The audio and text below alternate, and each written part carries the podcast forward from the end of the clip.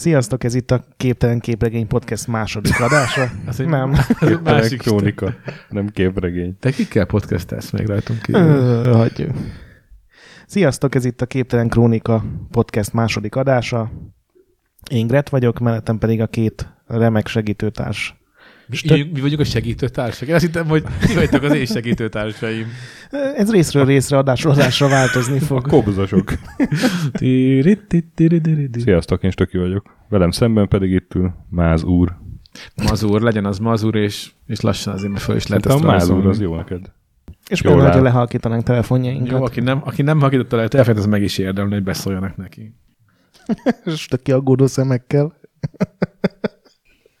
Ja, lol, és kapcsolja le a sajátját is. Nem, ő nem mondja, hogy lol, hiszen ő egy szkolár.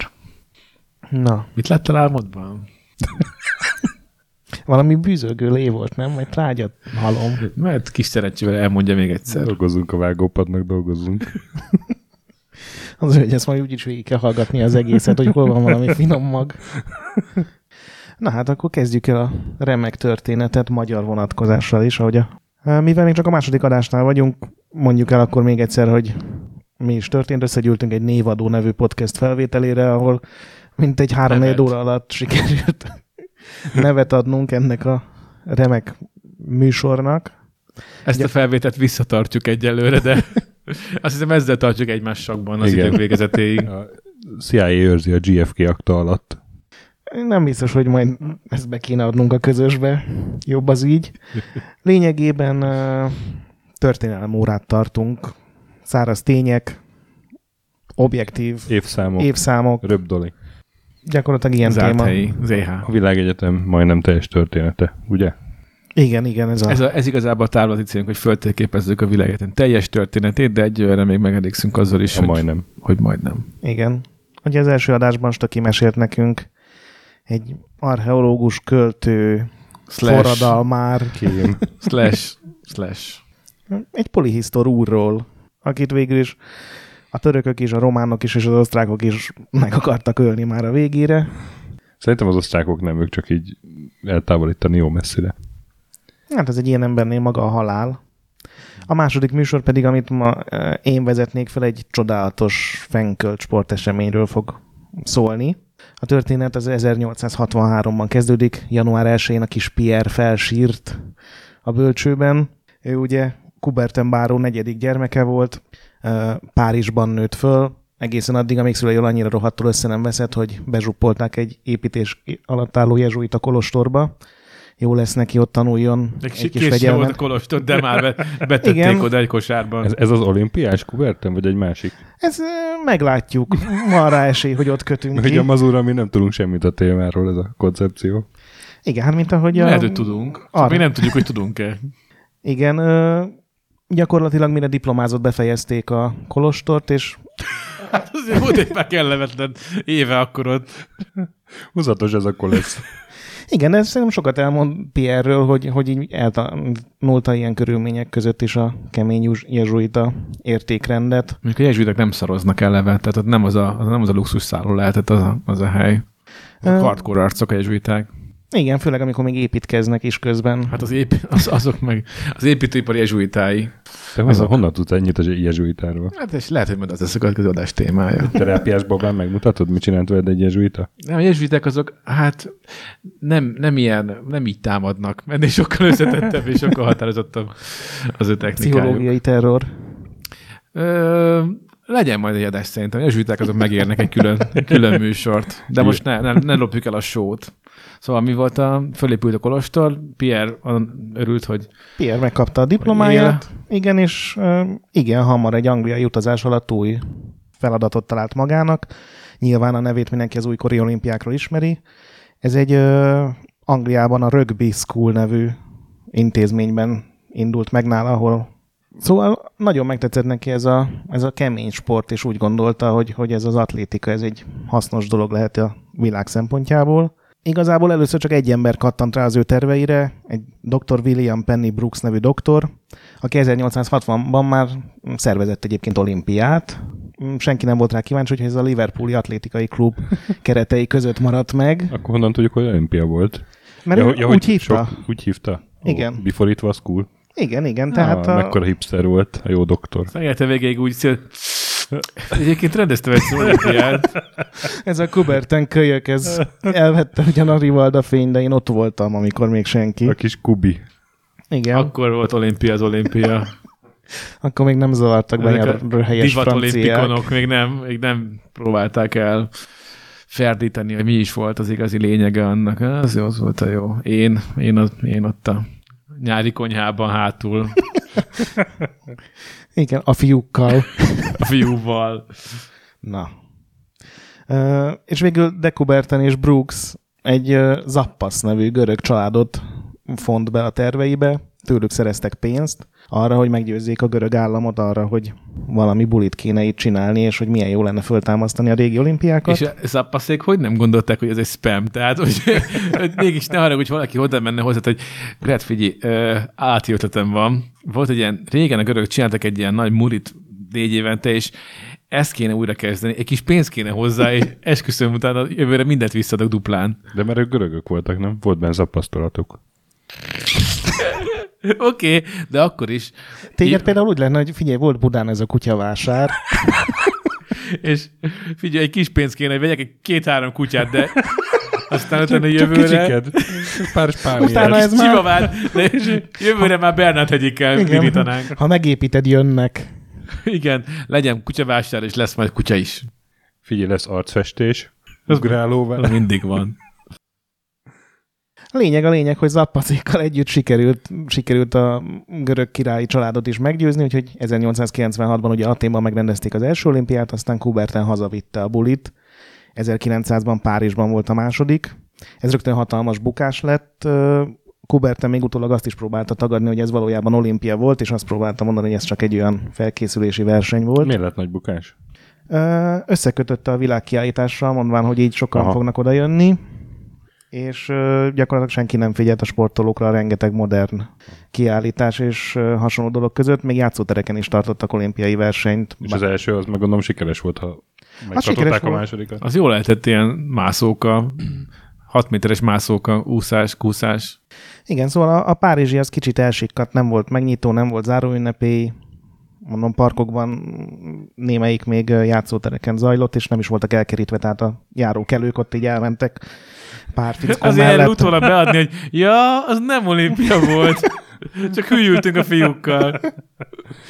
És nem hoztak akkor még lángot át a félvilágon? 1896-ban volt láng, de az csak úgy égett.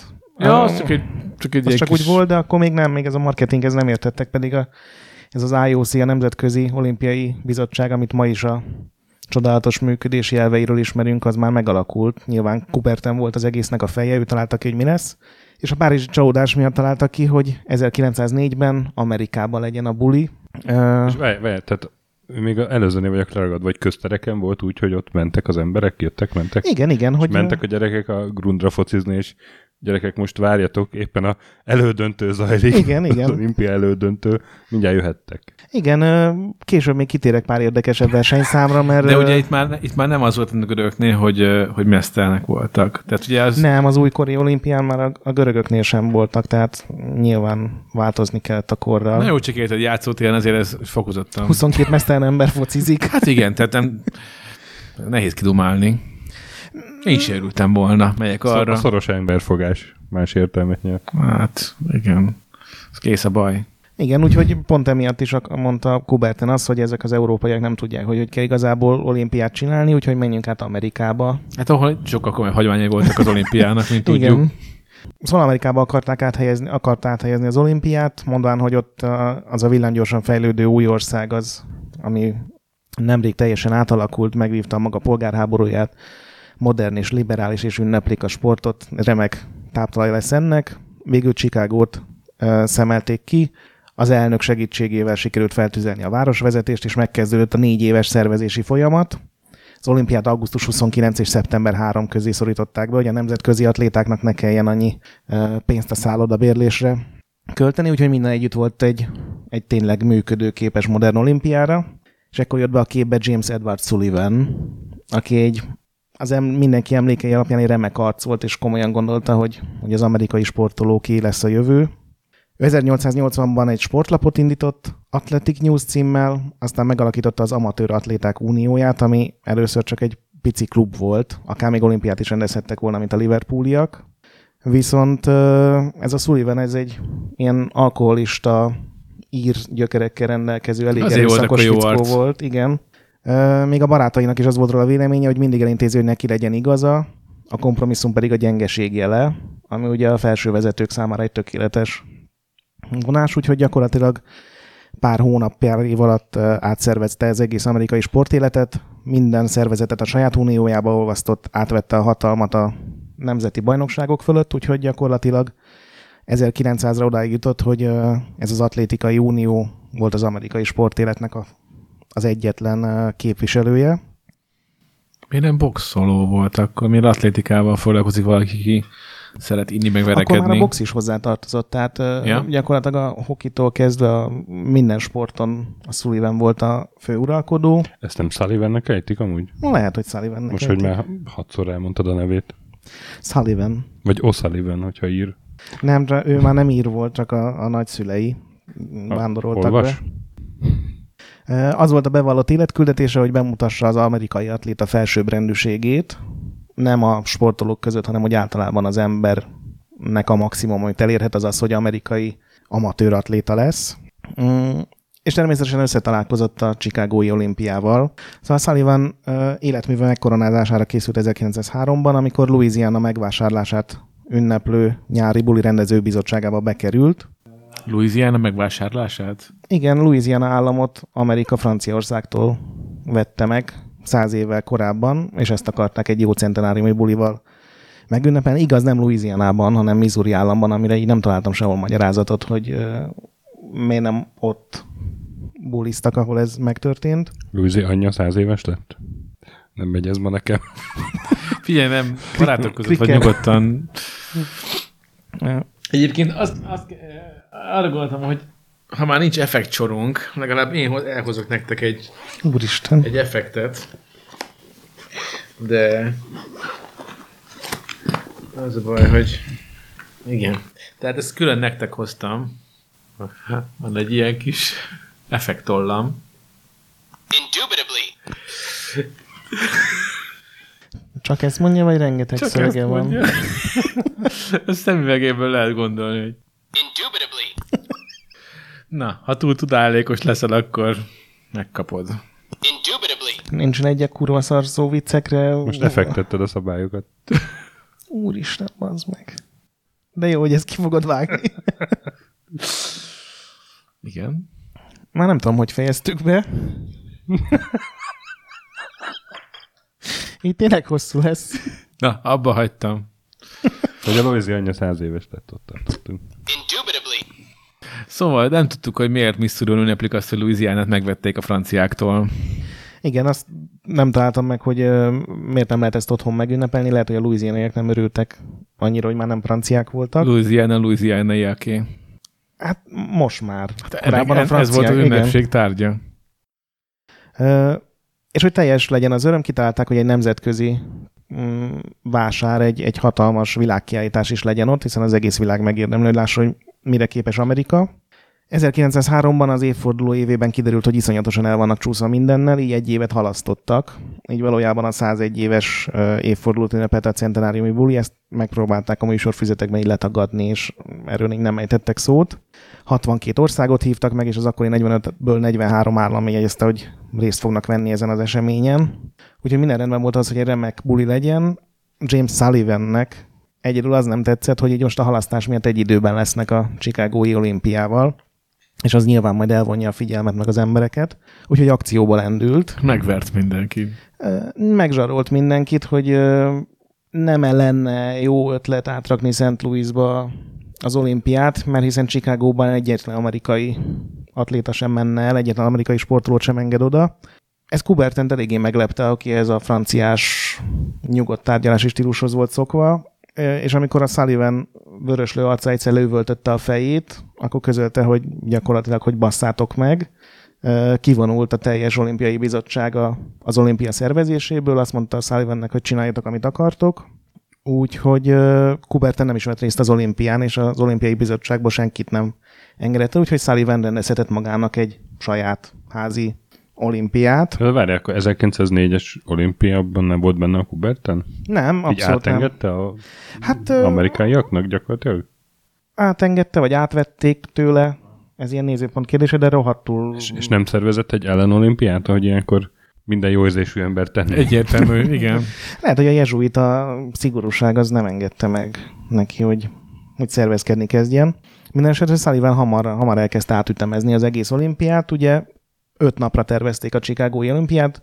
Sullivan úgy gondolta, hogy ez kicsit rövid lenne, úgyhogy megnyújtotta. Mennyi szerinted, ami egy Sullivan kaliberű embert boldoggá tenne egy olimpiával? Legyen akkor egy hónap, azt mondta, azt arra csapott. Na, április 30-án volt a megnyitó, és december 1-én a záró ünnepé, úgyhogy egy jó 7 hónapos. De akkor voltak téli számok is? Nem, hát St. Louisban jó idő van, úgyhogy gyakorlatilag 7 hónapra találta ki, hogy majd mindenki a világ összes sarkából odautazik, az összes sportoló 7 hónapig ott lesznek, és aztán hazamennek, ami nem egészen egyezett meg mondjuk a angol vagy a francia sportolók örömével, úgyhogy csak... És széthullott azért vége felé ez a rendezvény. Kicsit lelakták az olimpiai falut. Az utolsó számokban már azért nem annyira feszülten figyelt mindenki. Aztán Sullivanhez elértek a panaszok, hogy ez nem tetszik az embereknek, és amikor már mindenki lemondta az olimpiát... Mindenkit és... megvert. Nem, kijelöltek, ahogy mondtad, olimpiai falut. Egy külvárosi tömeglakásokban szállásolták el a külföldieket, minden nemzet, mind a 12 kapott egy emeletet. Itt nem volt bevezetve még a víz sem, úgyhogy a korabeli ilyen naplóbejegyzések alapján a németek csak sört, a franciák bort, a magyarok pedig valamiért számomra érthetetlen okból tejet fogyasztottak. Tüntetőleg? Vagy ezt kapták? Én nem tudom, az egyik úszó állítólag rosszul is lett tőle, úgyhogy elképzelni nem tudom, hogy miért volt ez a tejfogyasztás.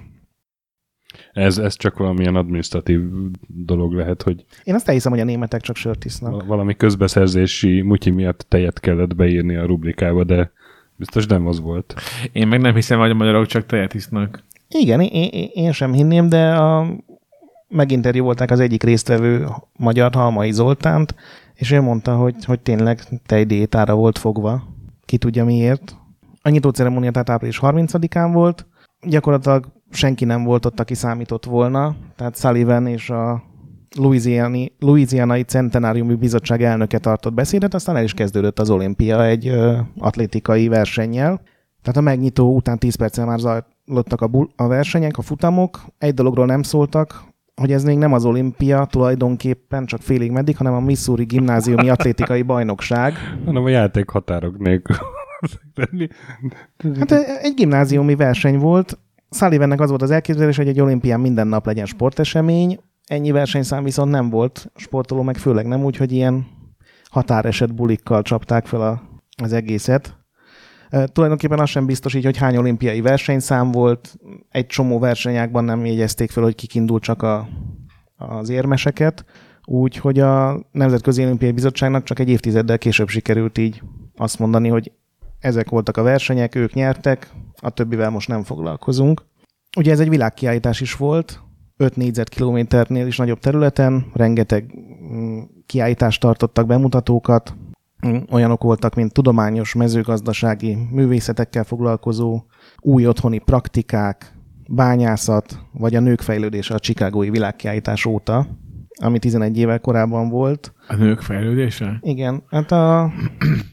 nők előrelépése, vagy a nők egyenjogúságának. Fejlődése. Igen, mert 11 éve ott mennyit fejlődtek azok a nők, akik ott voltak a Chicagói olimpián, vagyis a világkiállításon. Ez valószínűleg a nők... A kispöcs, hogy megnőtt. Miatt a Jutta Müller tartja kézben. Hát, hogy innen.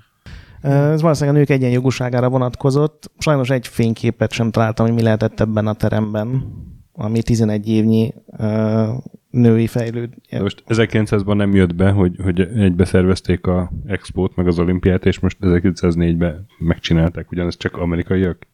Igen, mert ugye Sullivan úgy gondolta, hogy ezt a francia szervezők cseszték el, és majd ő megmutatja, hogy működik ez igazából.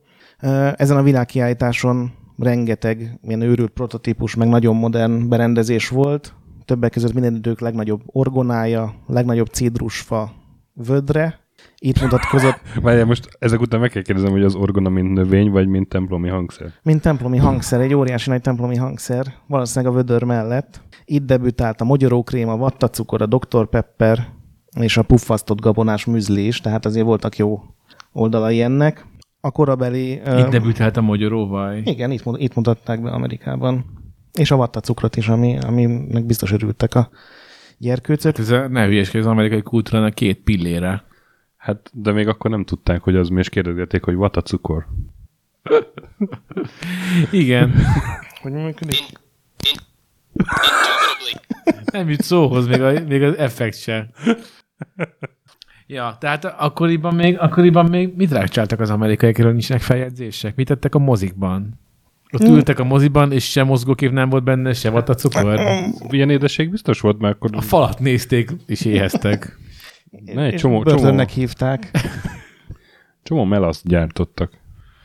Biztos voltak abból valami édesség. Nagykonál lették a kukorica, cukor, keményítős. Törökmészszerű valami cuccok biztos volt. Na, de elég az hozzá, hogy a Sullivan ez nem egy szimpatikus ember. Nem. Még sehol nem vagyunk. Sőt, most egy jó hír is jön, ugyanis ki volt állítva külön standon gyönyörű Jim Key, tehát Beautiful Jim Key, olvasni, írni és számolni tudó ló, akinek a legfőbb mutatványa az volt, hogy minden olyan bibliai passzust fel tudott mondani, amelyben ló is szerepelt.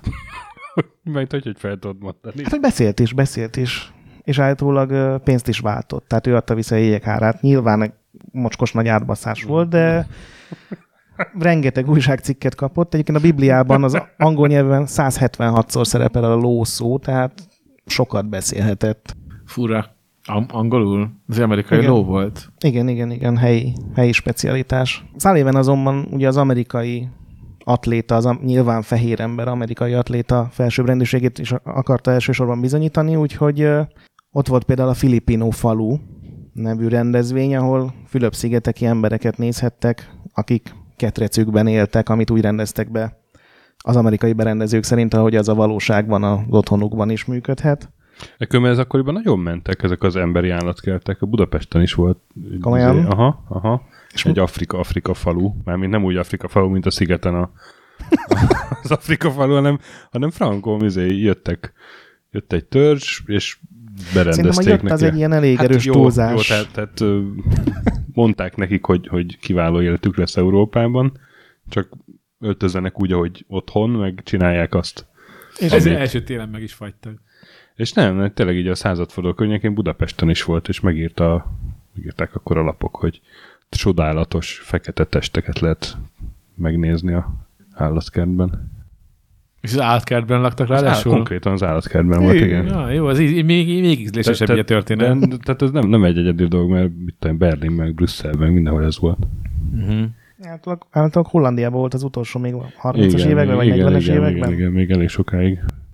Úgyhogy itt is Sullivan rendezvényén is a felirat szerint a törzs kutyákat evett kizárólag, ami nyilván nem igaz, viszont ezért a napi kétszeri etetésen, ami így elég bizarrul hangzik, kutyákat adtak nekik, úgyhogy remek szórakozás lehetett, mint ma, amikor az állatkertben elmész a, nem tudom, cápaetetés nézni. Amikor a pitonnak odaadják a fehér egeret. Aha, körülbelül. De a filipino falu csak egy volt, a pigmeusok, az ainuk, ők ugye a japán őslakosok, szírek, patagóiai indiánok és apacsok is kaptak saját területet. Néhány napon a nyár folyamán Geronimót is kiállították, aminek biztos nagyon örült az indián vezér. Hát azért nem belegondolsz, nem csoda, hogy aztán később 100%-os lett az amerikai lakosok körében az alkoholizmus aránya. De ezt én sem bírtam volna ki máshogy. Ezt úgy hívták, hogy vadember bemutató, tehát Savage Exposition. Nem szorosan sportesemény Absolutely volt. Absolutely barbaric. De Sullivannek nagyon tetszett, és a korabeli újságok is, ahogy a Stök is mond, a nagy sikerként emlegették ezt. Sullivannek annyira megtetszett a dolog, hogy megkereste az ezt szervező intézetet, hogy rendezzenek egy speciális olimpiát, kizárólag ezeknek az idézőjeles vadembereknek. Nyilván az olimpia színeiben, tehát az öt karika alatt, ahol bebizonyoshat végre, hogy a vadember, vagy a nyilván a civilizált, újra idézőjelben vadember, vagy a civilizált fehér ember az erősebb atléta-e. Úgyhogy a véletlenszerűen odahívott filipinoknak, meg apacsoknak olimpiai számokban kellett vetélkedni a máskülönben induló fehér atlétákkal szemben, úgyhogy az olimpiai fair play szellem tökéletesen működött. Ez ügyes. A magasabbra, hogy van, magasabbra, gyorsabban, feketébben szemben. Ott még volt egy színesebben is. Igen, úgyhogy ez annyira megtetszett ez a terv az Antropológiai Intézet vezetőjének, hogy azt mondta, hogy persze csináljuk meg, csak ez pár hónapot igénybe fog venni, amíg ezt megszervezik. Az volt a legfőbb nehézség, hogy ezek a vademberek a rezervátumban tulajdonképpen fizetett színészek, vagy fizetett emberek voltak órabérrel. Volt, akinek még ügynöke is volt, úgyhogy ezek nem ilyen rabszolgák voltak, meg nem is feltétlenül ilyen átvert emberek, mint a... Geronimo-nak biztos valami menő ügynöke volt. Hát Geronimo lehet, hogy mást is választott volna. Úgyhogy lassan ment a szervezés, de addig rengeteg vidám és tradicionálisan görög sportesemény szórakoztatta nagy érdeműt. Június 5-én például az olimpiai bikaviadalt rendezték meg. De mondod, rendesen torádorokkal? Igen, igen. Egy új 16 000-es arénát kellett fölhúzni, mert ugye Szent Louisban még nem volt ilyen szórakozás korábban. Nem voltak hagyományai. De azt én nem is érem, hogy pontozták, hogy...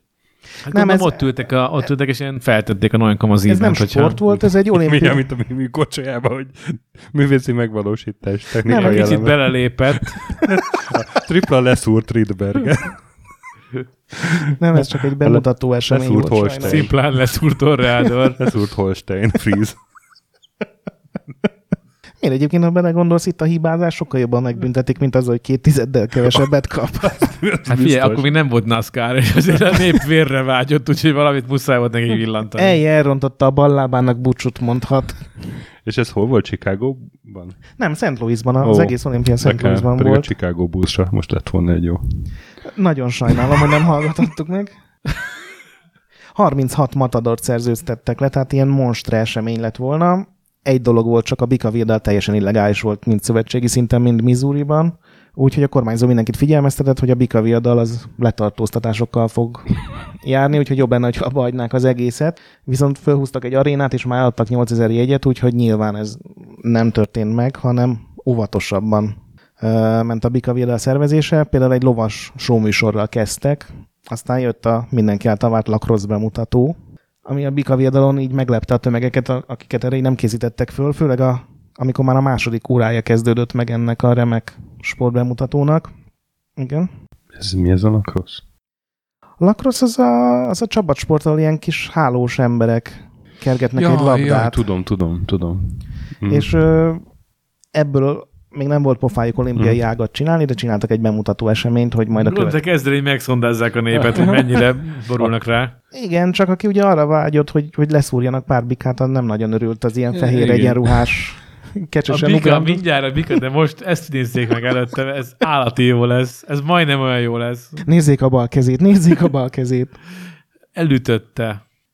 Úgyhogy tömeg annyira lázongani kezdett, hogy a hangos bemondó bejelentette az első matadort, Don Manuel Cerveirát, akit egyenesen Spanyolországból hoztak át. Manuel együtt megjelentek a rendőrök, hogy letartóztassanak mindenkit, akinek köze volt a szervezéshez. Ez azért?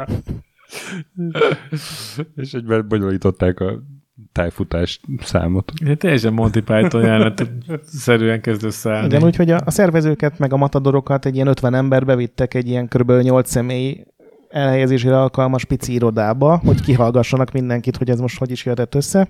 De hát még nem csináltak semmit, csak bejelentették a nevét. Hát igen, de már a bikaviadal szervezése is illegális. Értem. A nézőknek ez nyilván nem tetszett, nekik megmondták, hogy akkor vége van a bikaviadalnak. Úgyhogy elkezdtek pár ezren örjöngeni. A hangos bemondó erre közölte, hogy pénzvisszatérítés biztosan nem lesz, mindenki menjen haza. Ekkor kezdődött a kődobálás. Mármint ilyen önkéntes alapon, tehát nem volt egy ilyen versenyszám. Igen. Lesz. Az a baj, hogy lesz. Úgyhogy gyakorlatilag egy ilyen állóháború alakult ki. Kintről az emberek kövekkel dobálták az irodát, bentről a rendőrök néha a levegőbelövésekkel próbálták az agresszívabb arcokat visszataszítani. Úgyhogy a tömeg végül elegáns bosszút állt, visszamentek az arénába, és kinyitották 3 bikának a rekeszét, hogy meglássák, hogy mi történik, ami nem tudok elképzelni egy jó ötlet, hiszen egy csomóan ott vannak a az arénában. Viszont az iszonyatos... Lehet, hogy ez a rodeobohócos amerikai becsípődésnek itt innen vannak a gyökerei, nem? Hát jó, de ott sem így 500 ember közé engedik be a bikát. Nem, de ott azért van egy tömeg a színpadon, vagy az arénában, amikor elengedik a bikákat, és azok ott jó bohócok, tehát tudják, mit kell csinálni, hogy kell túlélni például. Bohócok tudják. Bohócok, hát nyilván tudják, hogy kell túlélni. Nem akármilyen bohócok, nem ilyen jöttment noném. Ez mi volt a bohóc? Hát a bika alatt. Szóval így képzelem, hogy ott valahogy rá kell jönni, hogy mennyire mókás a szöp, mert csomó ember is beküldünk rájuk 3-4 bikát. Igen. Az a baj, hogy a tömeg és a hőség hatására a bikák annyira bestresszeltek, hogy így meg sem mozdultak szinte, tehát nem volt meg ez a vidám ugrálás, meg ugye senki nem ült a hátukon. A tömeg ezt azonnal úgy fordította le, hogy ez az egész egy átbaszás lett volna benyugtatózott bikákkal, úgyhogy felgyújtották a szénát. Logikus. Igen. Mit csinálsz az a helyzetben? Felgyújtál a színt, lapozod 400 oldalra. Hát nem, de hogyha rohadt ideges vagy, a rendőrök védik azokat, akiket fel akarsz koncolni, akkor valakin ki kell tölteni a dühödet. Így van. Aztán széna vagy szalma? Széna volt. Aztán már csak szén. Igen, ugyanis az új arénát azt, hogy gyorsan elkészüljön, fenyőfából és kátránypapírból építették föl. Ó, az meg ugye... Állítólag nem tűzálló. Főleg a kátránypapír, úgyhogy 10 perc alatt porra égett az egész aréna. Kátrányos helyzetű aréna volt. Indubitably. Köszönöm. Néhány bikán kívül senki nem halt meg, úgyhogy végül is... Hát akkor végül is egy ökörsütést csináltak. Igen, egy kis műsorral körülötte. Ökörbe állt egy kislányka. Hangulatvilágítással. Igen, minden újság azon volt legjobban felháborodva, hogy nem láttak semmilyen halált aznap. Mondom, ezért teljesen be van állva, azért nekik találták ki a NASCAR-t. Igen, lehet, hogy emiatt, de pár nappal később ez a Cerveira nevű Spanyolországból hozott fickó annyira összeveszett egy másik matadorral azon, hogy nem kaptak fizetést, hiszen nem volt bikaviadal, hogy ez a Carlton Bass nevű matador megkéselte Cerveirát, úgyhogy végül is mégis volt haláleset hát az olimpiai bikaviadalon. Látták ezt? Az nem számít. Hát azért én úgy gondolom, hogy az olimpiai bikaviadal az... Ne haragudj, de ha nem az arénában dobod a rekordot, akkor ha nem otthon a kiskertben, az nem számít. Párizsban ez nem így volt. Az alapja. Ugye a Párizs olimpián nem volt aréna. Július már nem a látványos bikaviadalról szólt, hanem megkezdődtek a tényleges atlétikai események, ahol már a tényleges sportolók indultak el, akár más országokból is. Milyen hónapban kezdődött az egész? Április 30. Szalad az idő. Igen, ezt Olympia és International Turners Championship-nek hívták ezt a szakaszt. Szintén nem tudtam rájönni, hogy miért. Itt a gimnasztikán volt egy szereplő, akit mindenképpen meg kellett említeni. George Eiser volt. Egy lába volt, a másik helyén egy műláb figyelt. Ennek megfelelően 71. lett összetettben, triatlonban pedig az utolsó. A korabeli beszámolók szerint a sprintelés és az egyhelyből távolugrás volt a leggyengébb száma. Hát mondjuk érezhetően némi handicapből indult ezeken. Na ez a Monty Python. De már elveszettem a fonalat. Ez a féllábú Tarzan. Konkrétan a féllábú Tarzan. Ő egy amerikai versenyző volt, egy hivatalos. Minek ment oda? Hogy dicsőséget szerezzen a hazájának. És miért volt féllábú? Egy vonat elvitte a bal lábát térdből. Kell elcsetelnem Mr. Spigot, hogy ön miért nem megfelelő Tarzan szerepére. Aj, szegény. Ugye az eseménytelen hónapok után augusztusban jött el az következő nagyobb rendezvény, amit antropológiai napok néven kínált fel a programfüzet. Ez ugye az a Sullivan által megszervezni kívánt remek speciális olimpia lett volna. Az indiánok az eszkimók ellen. Igen, Sullivan Európából is hívott tudósokat, ugye az antropológia akkor viszonylag új tudományág volt. Azt hittem, ők is egy csapatot kiállítottak. Na akkor kutassák. Dokikám, igen. Ezt kutassa. Ahogy ott izmozott előre. 400 méter antropológia váltó. Vagy paleontológia hajítás. Az jó lett volna egyébként dinoszaurusz csonttal dobás. Igen, ilyen lassított felvételben. Tudtak már akkor lassított felvételben dobni? Nem. Egy helyi újság úgy harangozta be a következőket, hogy a vademberek egymást dobálják kövek, az, hogy a vademberek egymást dobálják kövekkel, csak az egyik szórakoztató szám lesz a csütörtökön kezdődő bemutatón. Ez még mindig az olimpia egyik része volt, tehát hivatalos olimpiai rendezvény akkoriban. Az első napon kőhajítás mellett helyből távolugrás, helyből magasugrás és súlyemelés volt. Késő este volt a baseball labdahajítás, ez ugye minél messzebb kellett eldobálni egy mezőn a labdát. Ezt később a magyar tornaórákba talált utat. Kis labdahajítás. Medicin labdával. Mivel tudományos eseményről is volt szó, tehát egy tudományos kutatás volt, azért, hogy elfogulatlan és tudományos véleményalkotás lehessen az összegyűlt tudósoknak, a sorsan részvevőknek csak percekkel a start előtt mondták el, hogy mi lesz a feladatuk. Tolmács nélkül, angolul. Oké, go! Fogd meg a labdát, és dobd el.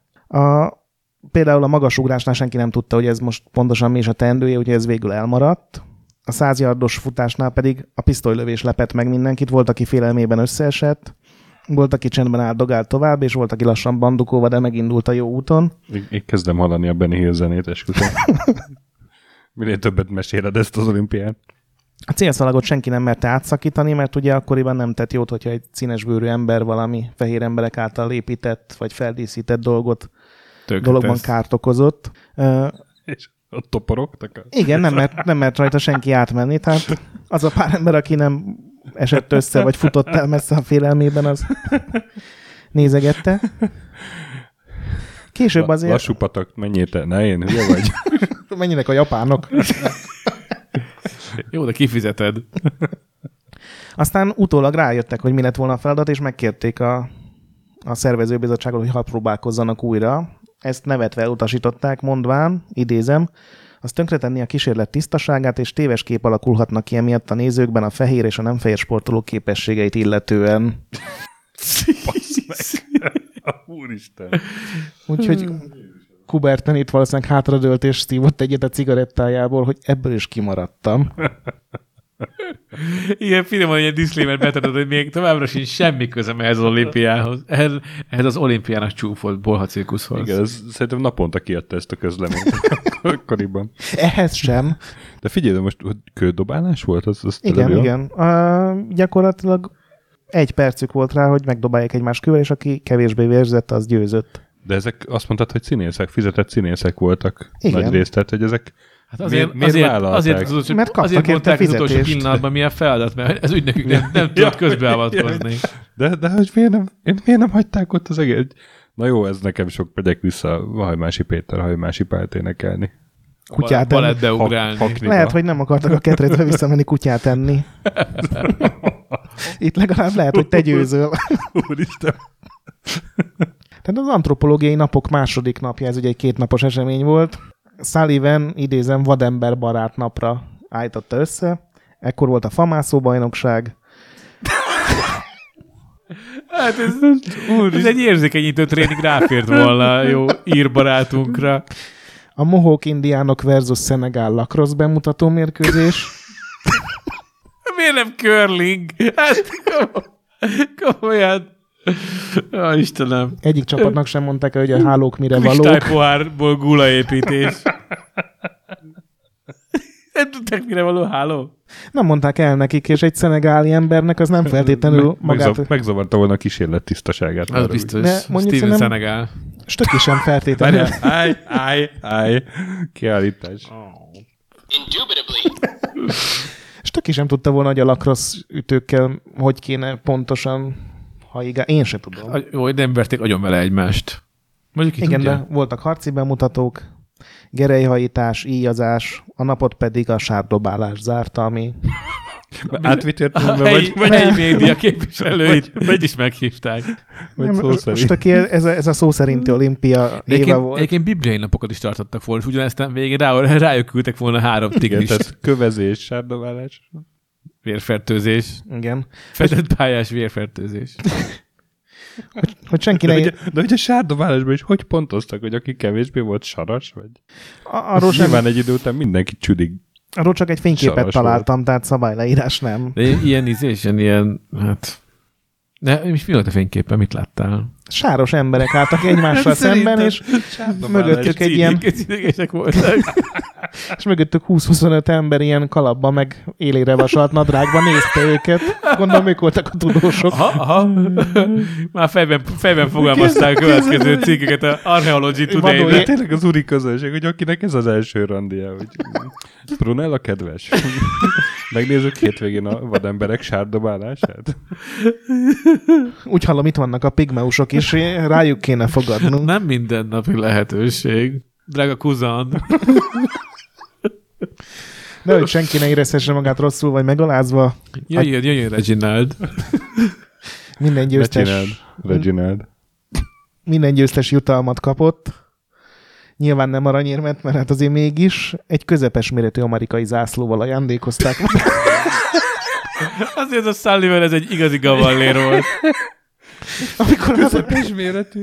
Igen. Egy emmes. Igen, hát amikor... Mint Murica. Amikor hazamegy a szegény pigmeus, és így ezt visszaviszi. Ó, Istenem. Ez meredek. És még csak augusztusban járunk. Sullivan hatalmas sikerként élte meg az antropológiai napokat. Mint kifejtette, végérvényesen bebizonyosodott, hogy a fekete ember fizikailag nem tudja felvenni a versenyt a fehérrel, a fekete ember nem alkalmas a sportra. Olimpiai záró összegzésében kitért arra, hogy minden írót felkér nyomatékosan, jövőben kerülje el annak a téveszmének a megismétlését, hogy fekete emberben lehet atletikus erő. Úgyhogy... És nagyjából ekkortájt született meg a kis Jesse Owens, nem? Körülbelül. És lassan eljutunk augusztus 29-éhez, ami, hogyha emlékeztek, az eredeti olimpia nyitó dátuma lett volna. Ugye 5 napos lett volna a Chicagói olimpia, és ma egyébként hivatalosan az Olimpiai Bizottság is próbálja azt mondani, hogy ez az 1904-es ténylegesen akkor kezdődött, úgyhogy 4 hónappal a megnyitó után a valódi olimpia megindult. Amerikán kívül csak 11 ország képviselői voltak ott, hiszen senki nem tudta ezt a 7 hónapot megengedni magának. 650 induló volt, amiből 62 volt nem amerikai, és a versenyek több mint felében is csak amerikaiak indultak, úgyhogy az éremtáblázaton elég jó esélyekkel indultak. Miután csak nekik mondták meg a szabályokat. Igen, viszont... Tolmácsok ugye nem voltak. Ez nem jelenti azt, hogy nem volt nagy versengés, vagy akár gyűlölet is, hiszen az amerikaiak ekkora városaik sportklubjait képviselték, és mindenki a saját sportklubjának az egyenruhájában volt. Az olimpiai sportágak mások voltak egy kicsit, mint azt ma megszoktuk. Párat kiemelek a 96-os meg az 1900-as eseménynaptárból, aztán ugrunk tovább a mi saját kis St. Louis-i olimpiánkra. Athénban rendeztek egy matrózúszás nevű eseményt. Áthúzták őket a hajó alatt? Nem. Ez kalózúszás. Ez egy kézzel és egy kampóval. Ez ugyanúgy úszás volt az akár 3-4 méteres hullámokat adó tengeren is, mint ahol ugye a Hajós Alfréd is nyerte a 2 aranyérmét, de csak a görög haditengerészet éppen szolgálatot teljesítő legényei vehettek rajta részt, úgyhogy a nemzetközi olimpiai dolgok még nem teljesen működtek.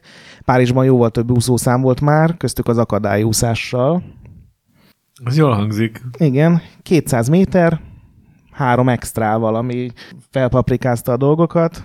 Először egy csónakra kellett rámászni, aztán egy vízbe állított póznára kellett a tetejére fölmenni, és onnan beugorva folytatni, aztán 5 egymás mellé kötözött csónak alatt kellett átúszni.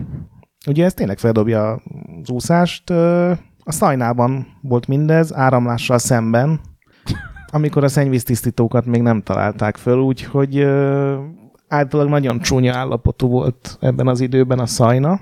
Amikor levegő után kapkodva úszol csónakok alatt, az csúnya lehetett. Aztán ott volt megtaláltam a magyar Wikipédián, víz alatti távolsági úszás néven ismert sport. 60 másodpercet volt, beugorhattál a vízbe, és ahová 60 másodperc alatt eljutottál. Még ha nem ugorhattál volna be a vízbe, az nehezebb lett volna ez a szám. Igen. Megengedőek voltak ezek a szervezők. Sullivan nem múlik akkor. Sullivan ezt nem engedte, tehát ez a víz alatti távolsági úszás ez nem volt ott Amerikában. Azért nem, mert ez a nézőket annyira hidegen hagyta, hogy valaki beugrik a vízbe, majd 1 perc múlva valahol felbukkan. Hiszen a mocskos Szajnában volt ez is, ahol semmi nem látszott. Még nem is haja, hogy szurkolnak. Igen, mert azért a Szajna, ahogy kijön már, az megérte azért kimenni, de úgy meg kommentálni is nehéz lehetett. Hol járhat most? Milyen állapot? Mi történhet vele most a víz alatt? Szerinted hogy van, Joe? Szerinted? Feljön vajon? Feljött. Jól van. Igen. Párizs lakosságát a céllövészet egy dinamikus fajtája is szórakoztatta, ahol a versenyzők élő galambok százait lőtték le a versenynapon, csendes vérpermettel, hiszen pont a nézőtér fölött volt az aktív zóna. Hangos vérpermettel még durvább lett volna. Még egy ilyen Pasolini film felvételnek tűnhetett a vége felé. Vagy egy John Woo, ha mindez lassítva. Hát de ez túl galambok. És vérperlet. Igen, hát a galamb nem hal meg. Ja, tényleg. Franciaországban. Galamb és egy Moby Dick szám. Álmot láttam, galambot lőttem. Olimpiai verseny volt a pelota is. Az a cifra pelota. Ja, tiéd jobb volt. Ez egy baszk sportág, amivel a Bud Spencer is indult egyszer azokkal a kampókkal. Persze. De van valami más neve is, nem? De ez a hivatalos magyar neve a sportágnak, azt hiszem. Ez annyira hidegen hagyott mindenkit, hogy Helóta a görög neve. Ugye jelentkező 4 csapatból csak 2 ment el a versenyre. A francia és a spanyol nyilván, hiszen csak ők ismerték.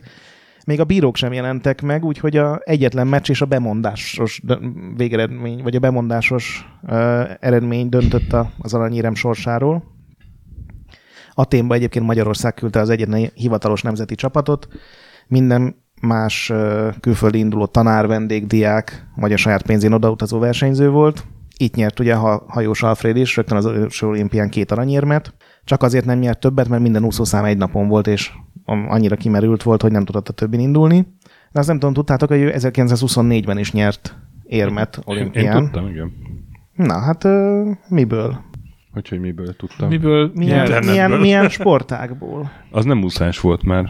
Igen? Nem tudom, hogy mi, de arra emlékszem, hogy az nem úszás volt, és később. Na, építészetből nyert az 1924-es. Tényleg, mert ő izé volt. Párizsi játékokon.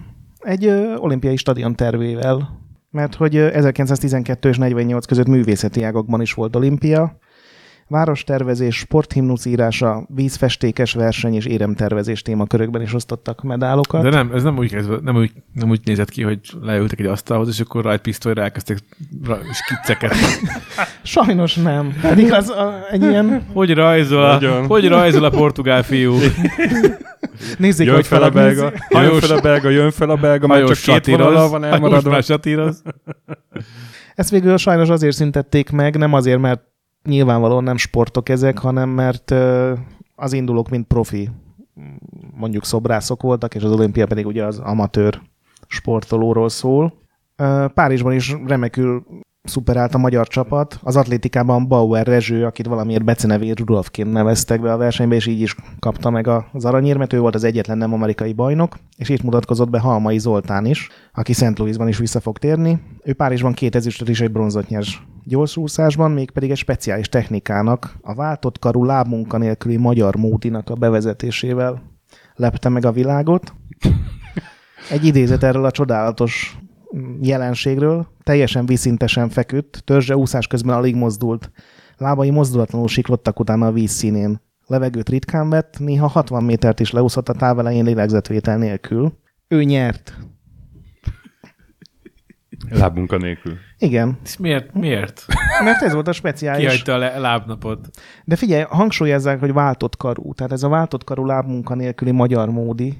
Mi lehetett ott még? Hát váltatlan karú. Lábas.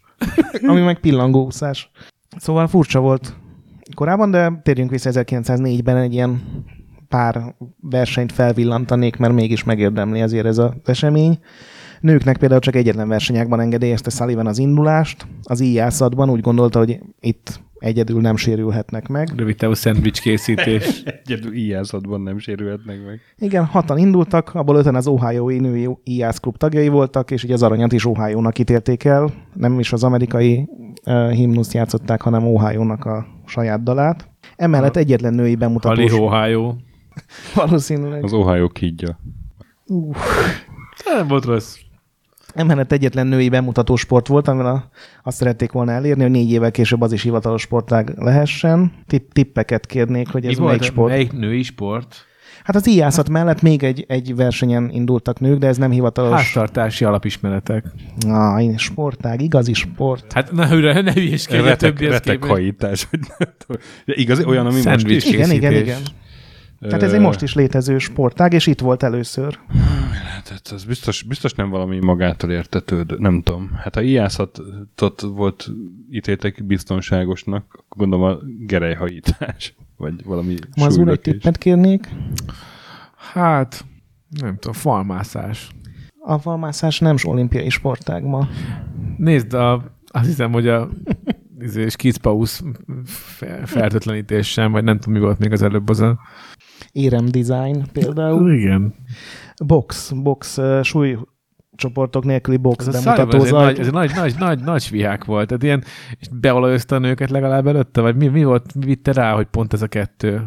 Nem, ő a férfi atléta izzadt testében hitt. Ő egy ilyen volt? Igen. Az eddigiek alapján lehet, hogy meglepő lesz, de nem volt teljesen jól megszervezve ez az olimpia. Például a futás legnagyobb alakja a német Johannes Runge, csak 5. lett 800 yardon, a főszámában.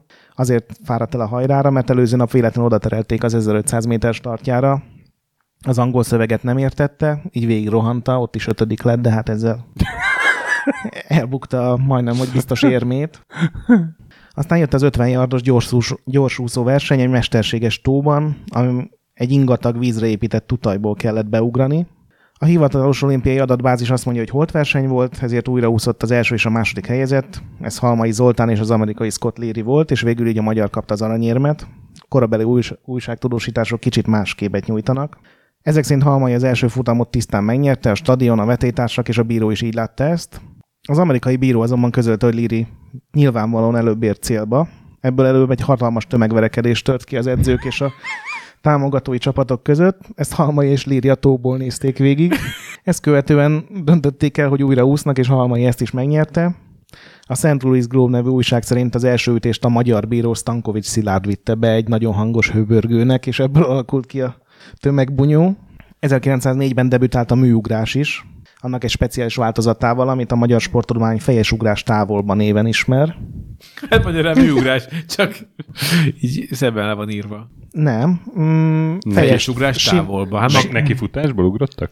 Igen, fejes kellett ugrani, és vízbeérkezés után nem szabadott kacsázni. Nem szabadott megmozdulni. Az győzött, aki legmesszebb bukkant fel a medence falát. Hogy nem szabadott megmozdulni? Hát, hogy egy merev testtel kellett várni, és várni, hogy egy perc alatt meddig sodor a víz, meg a lendület. Ja, értem. És ezt hogy elnörizték? Hát látták, hogy hol jössz fel a vízen. Ebből is láttam fényképeket. Gyakorlatilag mindegyik ilyen vízi hullákat mutatott, amint lebegnek a víz felszínén arccal lefelé. Ez egy hülyesség. És nem, tehát az is az értékelés része, hogy kicsodott messzebbre a víz? Igen. 19,47 méterre győzött az amerikainál, nem tudom, hogy hívják. Érdekes meccset hozott a kötélhúzás olimpiai döntője is. Ebben a versenyben 6 csapat indult, Dél-Afrika, Görögország, New York, Milwaukee, St. Louis 1 és St. Louis 2. Milwaukee a döntőben megverte New Yorkot. Amerikának nagy esélye volt az aranyéremre. Igen, Milwaukee a döntőben megverte New Yorkot, akik ezen annyira megsértődtek, hogy sem az ezüstmeccsre, sem a bronzmeccsre nem álltak ki. Így 2 vesztett mérkőzéssel St. Louis 2 lett a bronzérmes. Ezért remek móka volt, erről is vannak képek. 5 ember volt egy csapatban. Egyáltalán nem nagy darab fickók. Én azt hittem, hogy ide ilyen szumózó jellegű karaktereket raknak be, de nem. Úgy látszik, volt technikája. Hát vagy akit találtak, akit be tudtak palizni. A fizetett színészeket ide is. Na, St. Louis 2 csapatot is kiállított, úgyhogy ez biztos népszerű dolog volt. Aztán a súlyemelés is teljesen új sport volt. A St. Louisban zajlott az egész, tehát ott nem volt nehéz. Mit te most itt ki tudnál állítani a kerületben 2 kötélhúzó csapatot? Az 10 percet tuti. Főleg, hogy olimpia. Hát igen. Emberek, ingyen olimpia. Mondjuk ez megosztó, lehet, hogy lennek ideje, csak azért sem jönne el. Szóval a súlyemelés akkor is nem volt politikában ennyire átratva ez.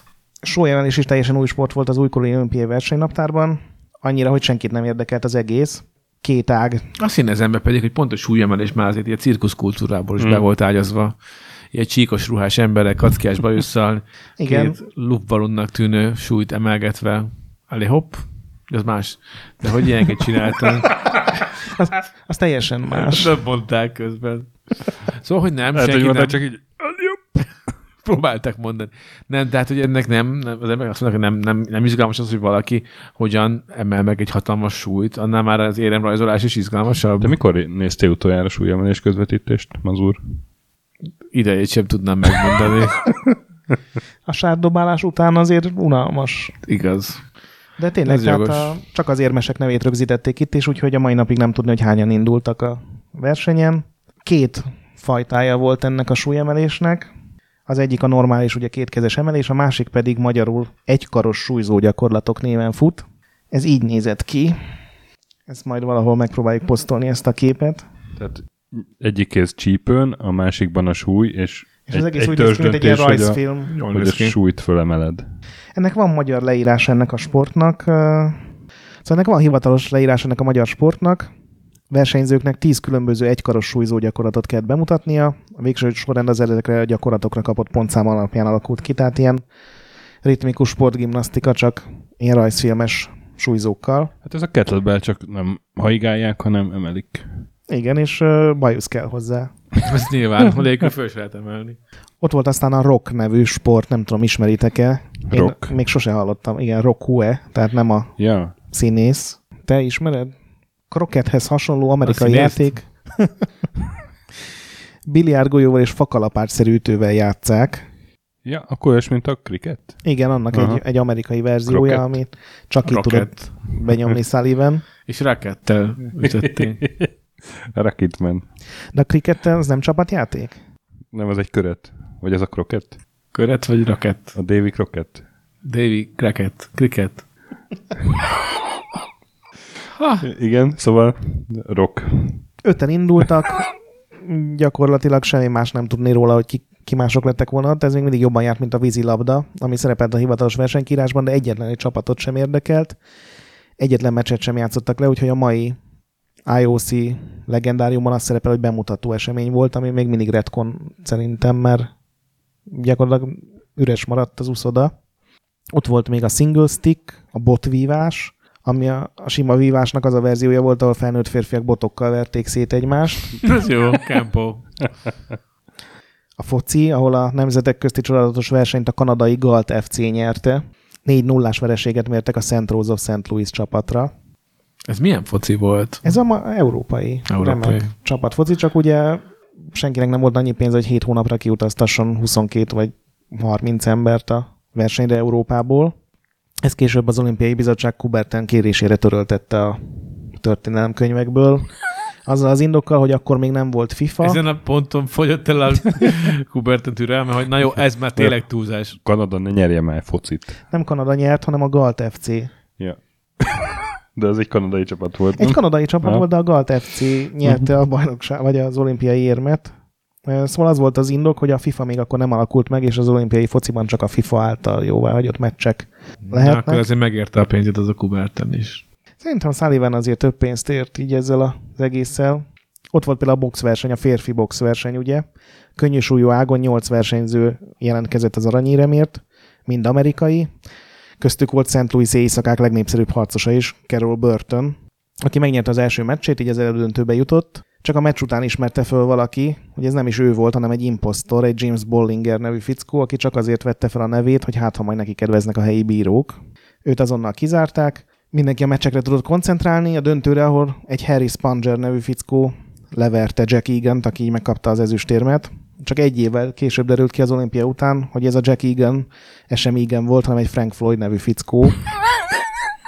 Úgyhogy az a Peter Starholt, akit az első meccsén az impostor Bollinger, a második meccsén az impostor Floyd vert el, végül is előre jutott, és 2 vert meccsel bronzérmest nyert. És impostorság az nem volt olimpiai szám ekkoriban? Lehet, hogy volt, és azért voltak egy ilyen... De ezek miért nem használták a saját nevüket? Az első azért, mert tényleg azt hitte, hogy ha más néven jelentkezik, akkor a bírók majd neki fognak kedvezni. És a másik? Arról nem maradt fönt adat, hogy... Vagy ez ilyen szokás volt. Pedig azt itt, hogy ez a szokás. Ilyen művész néven sportoltak. Igen. Tiszteletből. És most a... Mint Homérosz. Gátfutásnál felsorakoznak. Beyoncé, Madonna. Az olimpiai legfontosabb száma azonban a maratonfutás volt, és ez volt az a verseny, ahol Sullivan mindent megtett, hogy az eddig teljesen átlagos felejthető olimpiáján legyen végre valami emlékezetes, valami kis extra. Ja, most kicsit furcsára fordul a sztori. Most, igen. Most fordult furcsára. 32-en indultak, akik közül néhány tényleges maratonfutó volt, konkrét sportolók, a többiek középtávfutók voltak, vagy simán odakeveredett alakok. Akik megijedtek a rajtpisztolytól, és ezért kezdtek el szaladni.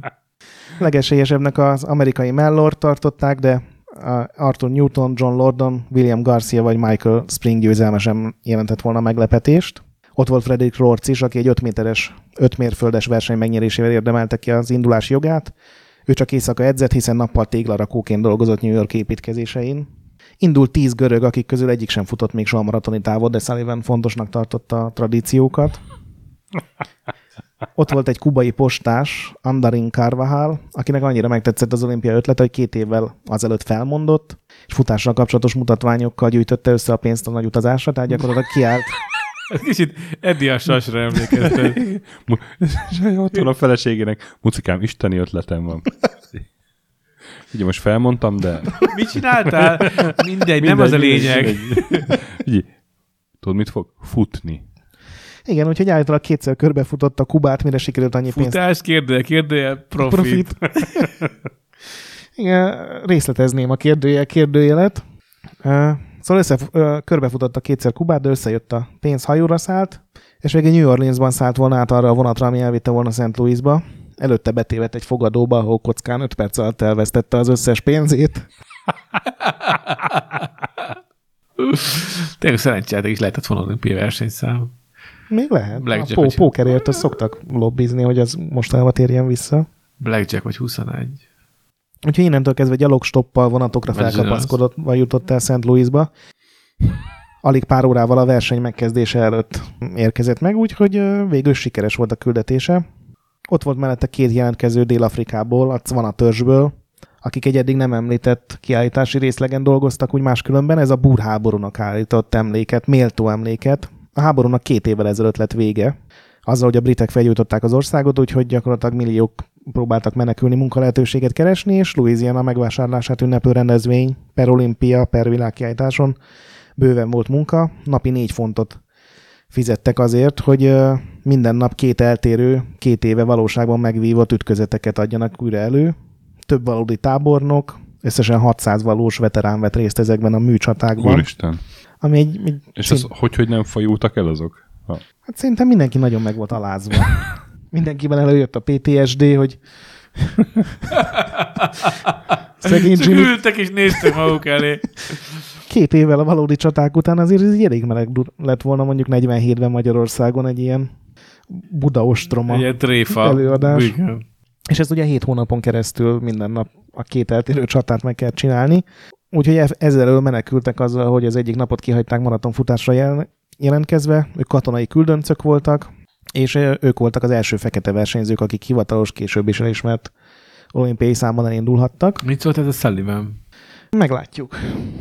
Augusztus 30-án kedden volt a verseny, a hőmérséklet tökéletesen alkalmas körülményeket teremtett, árnyékban a 32 fokot is alig lépte túl a hőmérő, árnyék nem nagyon volt mondjuk a kijelölt útvonal mentén, mert először a stadionban kellett futni pár kört, aztán jöhetett a kinti versenypálya, egy poros, burkolatlan út, amely 6 közepes méretű dombot is útba ejtett, hogy tényleges igazi verseny alakulhasson ki. Állítólag akár 10 centi vastag por is lehetett, ami ugye azonnal fölkavarodott, amint elindultak a remek automobilok, amikkel kísérték a versenyzőket. Lassan megtelt a startvonal, ott volt a kubai Carvajal, aki ugye épp hogy odaért, tehát civil ruhákban jelent meg, vastag posztógatya, hosszú ing, svájci sapka és egy sima mindennapi cipő, ami egy kőkemény bőrcipőt jelentett 1904-ben. Általában a legenda szerint egy diszkoszvető talált egy ollót, és azzal vágták le a gatyáját, hogy ilyen rövid gatyaszerű legalább tudjon menni. A 2 dél-afrikai mezitláb indult el.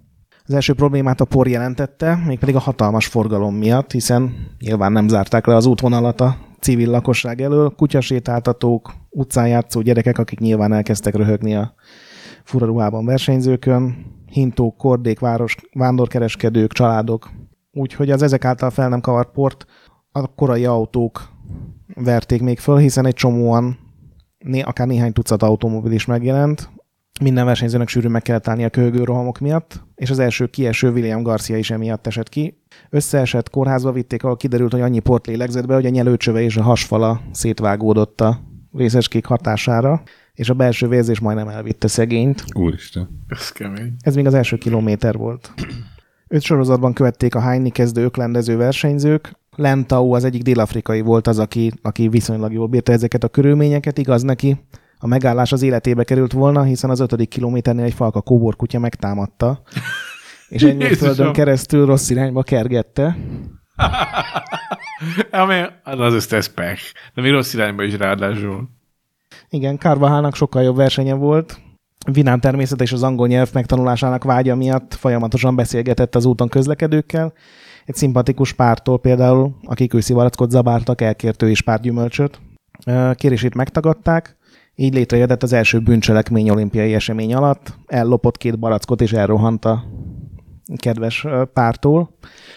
Mert a széna felgyújtása az nem számított bűncselekménynek? De az nem olimpiai sportág alatt volt egy olimpiai versenyző által. Carvajal ugye azért volt ennyire agresszív, mert az ezt megelőző 48 órában nem evett, hiszen nem volt pénze, és iszonyatosan kellett sietnie, hogy odaérjen. Úgyhogy később, amikor egy almaliget mellett vezetett el a verseny, akkor megállt és befalt pár almát. Mint kiderült, a földről szedte fel ezeket, hogy ne kelljen famászással rontani az idejét. Ezek természetesen rohadt almák voltak, úgyhogy a sok portól, meg a romlott almáktól szörnyű gyomorgörcsök töltek rá, úgyhogy lefeküdt az út mellett, hogy kis szunyókálással kurálja magát. Az egyik főesélyes Sam Mellor vezetett, amikor lábgörcsök kezdték el gyötörni, és egyszerűen fel kellett adni a versenyt. Ebben valószínűleg szerepe volt annak is, hogy a versenyzők nem kaptak inni a maraton során. 2 helyen volt vízosztás, a 9. és a 19. kilométernél, mégpedig a James Sullivanünk tér vissza, aki ismét csak tudományos kísérletet kezdett el végezni. Hivatalosan a kiszáradás emberekre gyakorolt hatását szerette volna az olimpia legfontosabb számán ellenőrizni. Neki ugye semmiféle tudományos képesítése nem volt, tehát önszorgalomból jött. Ez egy nagyszerű férfi. For science. Igen. Azon a 2 ponton sem ihattak a versenyzők szabadon, hanem a Sullivan által instruált vízosztók osztogatták a iszonyatosan pici poharakat, amiben megpróbáltak nagyon keveset tölteni. Úgyhogy Sam Mellor még az első vízosztóállomás sem érte el, és feladni kényszerült. Fred Lorz ugye a téglarakó volt, aki csak éjszaka tudott edzeni, neki is mindkét vádlia begörcsölt félúton a 2 vízosztó között, feladta a versenyt, felkapaszkodott csapatának kocsijára, és integetve hajtott el a többi sportoló között. So long, bitches. Körülbelül. És így meghúzta a literes flaskát. Ez egy kicsit a Max Payne-ben volt ez a beszólás, hogy well, it was fun in a fucking sick, no fun at all way. Hát, hogy kb. Ezt kiabálhatta ő is a kollégáknak. Igen. Thomas Hicks állt az érre. A 15. kilométernél ő sem volt túl jó formában. Vízért könyörgött, de nem adtak neki, hiszen az diszkvalifikáció lett volna. Sullivan persze nem volt teljesen embertelen. Kapott egy kis köszönjük, hogy hozzájárult a kutatáshoz plakettet. Ennél sokkal rosszabb. Volt egy olyan kitétel a szabályokban, hogy botra tűzött, desztillált vízbe mártott szivacsokkal lehetett kilométerenként megdörzsölni a futók szájának belsejét.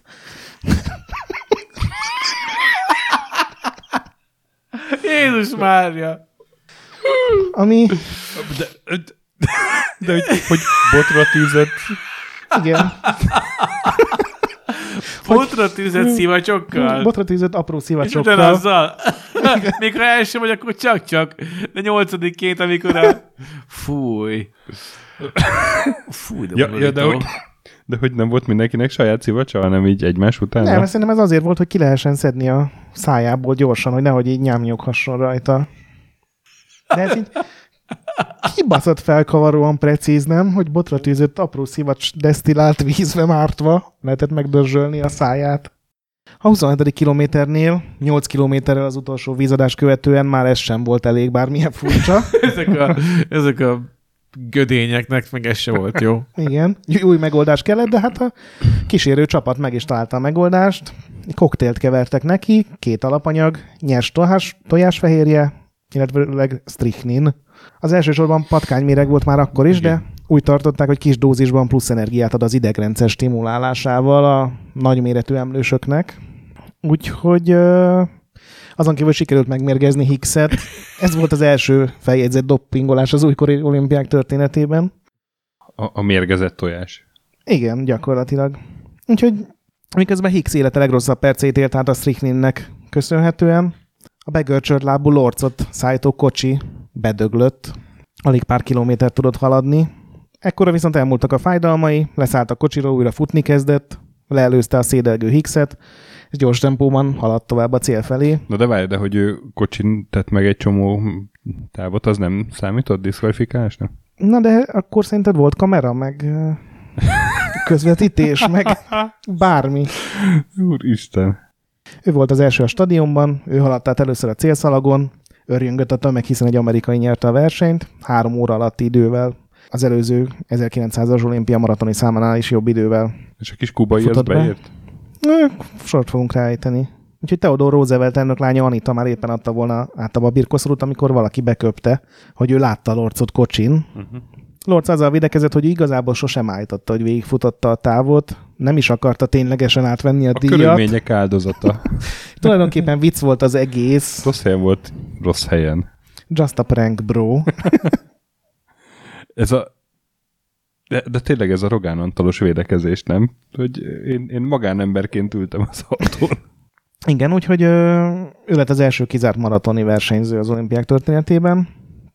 Térjünk vissza Hickshez, aki Stricklintől elfehéredve gépiesen lépkedett előre. Az első helyen, csak hát erről ugye nem tudott. Először az a hír ért el, hogy Lorz megkapta az aranyérmet, amitől elkezdett hisztizni, és közölte a segítőivel, hogy ő itt most feladja. Az volt a szerencséje szegénynek, hogy pár perccel később előtte a hír, hogy Lorzot kizárták, ő áll az éren, hatalmas előnye van, úgyhogy ő fog győzni. Itt a tojást. Igen, a doktorok kevertek neki egy újabb tojásfehérje strychnin koktélt, amit az íze kedvéért tiszta brandivel erősítettek meg. Úristen! De kár, hogy nem hogy nem savat öntöttek halba, mert akkor lehetett volna mondani, hogy marhaton. De kár! Tényleg milyen nagy kár. Hát... Talán egyszer, talán majd a következő olimpián. A segítői átböngészték a szabálykönyvet, amiben sehol nem szerepelt a tiltás, hogy vödörvízzel le lehet-e önteni a versenyzőt, úgyhogy így is cselekedtek. A biztonság kedvéért megtiltották neki, hogy kiszívja a ruhájából a vizet, és hajtották a cél felé. Egy pályabíró beszámolója szerint értelem nélküli szemekkel, beesett arccal, hófehér bőrrel próbált gyalogolni, a karjai nem mozogtak, lábbal alig emelkedett fel a talajról, és ekkor kezdett halucinálni. Az a kényszerképzete támad, hogy még 30 kilométer vár rá, ezért fel akart adni, le akart feküdni, vízért, élelemért könyörgött a csapatának, megkínálták teával, de ezt visszautasította, mert azt hitt, hogy meg akarják mérgezni, úgyhogy egy 3-4 deci brandit ivott csak tisztán megint, úgyhogy eljutott a stadion bejáratáig, és végül ott esett össze a lehető legjobb helyen. 2 kísérője végül fölemelte, és mintha csak átölelnék, a valóságban azonban a hóna alatt fogva megfogták, fölemelték és becipelték a célba. Csak azt kérték tőle, hogy mozgassa a lábait, hogy kívülről úgy nézzen ki, mintha tényleg ő lépkedne. Úgyhogy ez a remek, tényleg ilyen... Ez a breakfastet Louisiana. Hobortos hétvége. Igen. És így rugdosták a lábát, hogy mozogjon. A művelet sikerült, ő lett a maratonfutás hivatalos győztese. Ideje 3 óra 28 perc, ami csak nem fél órával gyengébb a második legrosszabb időnél. Még úgy is, hogy rosszul váltották mérföldre a távolságot, és nem 42, hanem 40 kilométer volt csak a maraton. Thomas Hicks soha életében nem indult többet futóversenyen. Soha nem indult többet sehova. Igen, állítólag, hogyha még egy koktélt kapott volna a finom Strickninből, akkor meghal. 32 versenyzőből 17 kiesett, egyet kizártak. Carvajal, ugye, aki lefeküdt aludni, 4. ért be. Miután fölkelt. Ő volt a kis kubai? Igen. A kutyák által megkergetett mezitlábas dél-afrikai 9. futott be, és mindenki szerint nyert volna, hogyha az egy mérföld rossz irányba az nincs. Lorzot pedig a tajtékzó Sullivan egy életre személyesen eltiltotta a versenyzéstől. Az olimpia azonban ezt követően is folytatódott, hiszen alig vagyunk szeptemberben, a vége december 1-je lesz. Most már csak tényleg néhány eseményre térek ki. Ott volt, hogy George Eiser, a falábú sprinter, aki visszatért az olimpiai harmadik... Mr. Spigot. Harmadik körös eseményen. És meglepetés, bicsiz. Igen, mert sokkal jobban teljesített, meglepetésre 1 nap alatt 6 érmet nyert, amiből 3 arany. Én elképzelni nem tudom, hogy ez hogy történhetett. Hát addigra már szerintem hazaszállni góztak a sportolók. Mint a rejtőregényben, hogy kártyán nyerte. Lehet. Úgyhogy a következő műlábas versenyzőre 2008-ig kellett várni. Eiserről viszont nem jegyezték fel, hogy lelőtte volna a barátnőjét legalább. A magyar küldöttség az éremtáblázat 5. helyén zárt, 2 arany, 1 ezüst és 1 bronzéremmel, a 2 aranyat Almai hozta, ugye? Erre büszkék lehetünk szerintem, az ilyen teljesen kődobálós, szénagyújtogatós, patkánymérje mérgezős időkben. Az olimpia per Louisiana megvásárlásának centenáriuma plusz egy év per világkiállítás igen sikeres volt, 19 millió ember látogatta meg, minden korabeli lap és általános vélemény szerint egy remekül sikerült elegáns rendezvény volt. Sullivan és de Coubertin viszont nem békültek ki, háborújuk tovább folytatódott, 1980-ban a londoni játékokon is. Sullivan ekkor az amerikai csapat titkára volt, és elhatározta, hogy úgy védi az amerikai csapatot, hogy bármikor nem ők nyernek, hivatalos tiltakozást rendez, sajtótájékoztatót tart, napi átlag a 2 balhé felett volt, ami főleg úgy durva, hogyha tudjuk, hogy a londoni olimpia véletlenül egy világkiállítás miatt még hosszabb volt, mint a St. Louis-i. 1912-ben Stockholmban a nők már úszásban is tartozálhattak. Nyilván Sullivannek ez nem tetszett, úgyhogy a abszolút éremesélyes amerikai nőket nem engedte a partvonalra. Sullivan karrierje aztán ezzel zárult, mert az 1910-es évek közepén már mással volt elfoglalva a világ. Viszont voltak utórezgések is az olimpiát követően. A maratonista Lorz eltiltását alig pár hónap múlva feloldották, arra hivatkozó, hogy átmenetileg beszámíthatatlan volt a hőség miatt, illetve hogy, és ez idézet a hivatalos indoklásból, tényleg sokat viccelődik.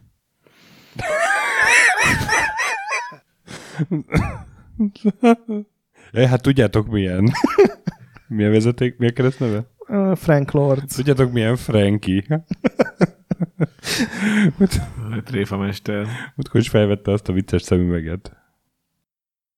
1906-ban óvtak a németek a műugrásban, és az Olimpiai Bizottság bármiféle videó vagy akár fénykép nélkül a javukra döntöttek, úgyhogy a bronzérmet egy németnek adták az amerikaiak helyett, ezt az amerikaiak mai napig vitatják, nem ismerve a hivatalos ítéletet, úgyhogy ezért más éremszámmal az amerikai, mint a hivatalos.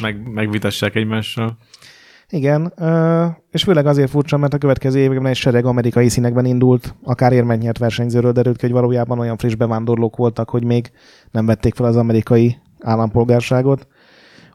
Egy olasz kerékpáros, norvég súlyemelők, egy ausztrál, egy német, egy svájci és egy francia versenyző is volt, aki amerikai színekben nyert.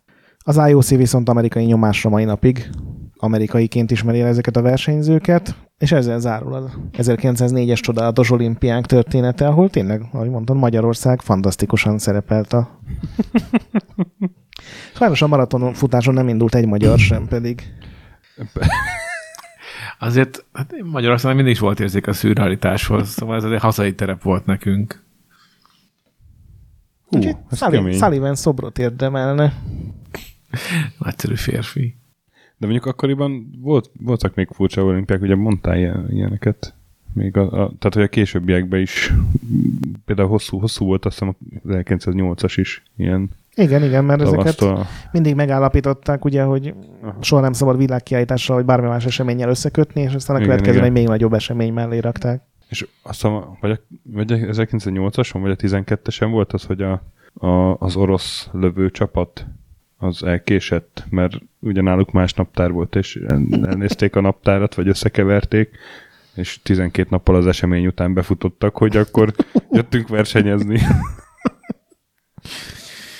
És Sullivan a sorokba dörzsölte a kezét. Hát de hát ez a kanyarban nincs a 1904-eshez képest. Úristen! Az a durva, hogy így utána néztem, ilyen percről percre vadabbá vált.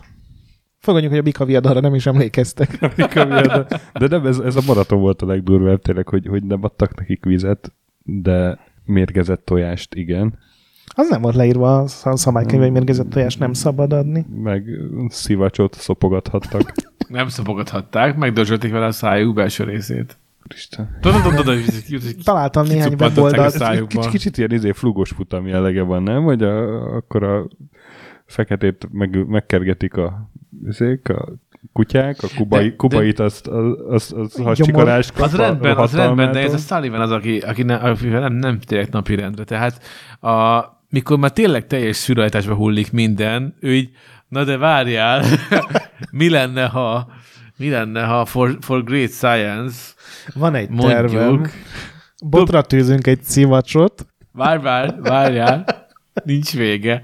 Tehát, hogy ő így kitalálta ezeket a dolgokat, hogy még egy kicsit így a savát borsát megadja. Ez az igazán kemény. Ez egy ilyen igazi mizantróp lehetett ez a csáv, hogy mások megkeserítése, az, hogy motiválta. Igen, de még hogyha leveszed a sok patkányságot, akkor is borzalmas lett volna ez a, még mondjuk a rasszista kiállításokat, meg vademberversenyt is. Ez az összes őrült sport, meg hogy nem írták fel, hogy ki nyert, vagy hogy ki volt ott, meg kötélhúzásból volt olimpiai bajnokság, amit Milwaukee nyert. Hát, fú, jó, hát ez azért el kell gondolkodnom. Tömény. Úgyhogy... Nem hoztad meg a kedvem a testmozgáshoz ezzel, az biztos. De készüljünk a budapesti olimpiára, mert ennél szarabb nehezen lehet. Nem fogok elkezdeni holnap pelotázni, meg bikavérdalozni pláne. Egy kis szalmát felgyújtok, ha akarod. Én szeretném. Ki kéne próbálnak, hogy milyen a váltott karú lábtempó nélküli magyar módi gyorsúszás. Arra lennék kíváncsi, hogy mérték le, hogy nem, így jobb. Tehát te pol tempózni a lábaddal. Nem, így jobb, hogy csak így. És figyelj, ne vegyél levegőt. Ez kemény. Na, úgyhogy a következő adásban Mazurhoz. Én nekem már különféle terveim vannak egyébként a következő is. Az igazából, bár mondjuk ezt újra kell értékelnem, mert ezzel nincs pariban, amit én tervezgettem. Nem tudom, hogy mondjuk így mennyire menők a kincsek. Én valamilyen kincsekhez köthető dolgok. Nyugodtan, mert ennél vadabb sztorinek... Vadabb nem lesz, de másfajta izgalmakat az is tartogat, úgyhogy én ezen a vonalon mozognék majd a következő adásra. Jó, ne spoilerezz, mert úgy jó, ha nem tudjuk. Engem most ez letaglózott. Sajnálom, Stöki, alig kaptunk pár szóviccet. És azt hiszem vicces egy sem volt, nem, Mazur? Ez is szokott. Eddig itt be volt készítve az eszköz hozzá. Na jó, hát... Szerintem, itt már csak így hüledezünk, szóval komolyabb tartalmat már mögé kanyarítani nem fogunk tudni, úgyhogy szerintem köszönjük meg a figyelmet, köszönjük meg neked hogy ezzel ebben részeltettél minket és a kedves hallgatókat. Köszönjük meg Sullivannek visszamenőleg, hogy egy túl volt. Igen, köszönjük. Túl az operencián. Ez mennyivel jobb, mint az én szóvicceim. Nyomorult. Mindegy, ezt már kivágod. Köszi László, én neked köszönöm. Mazur kontribúciója, nem érzem, hogy külön köszönetet érdemelne.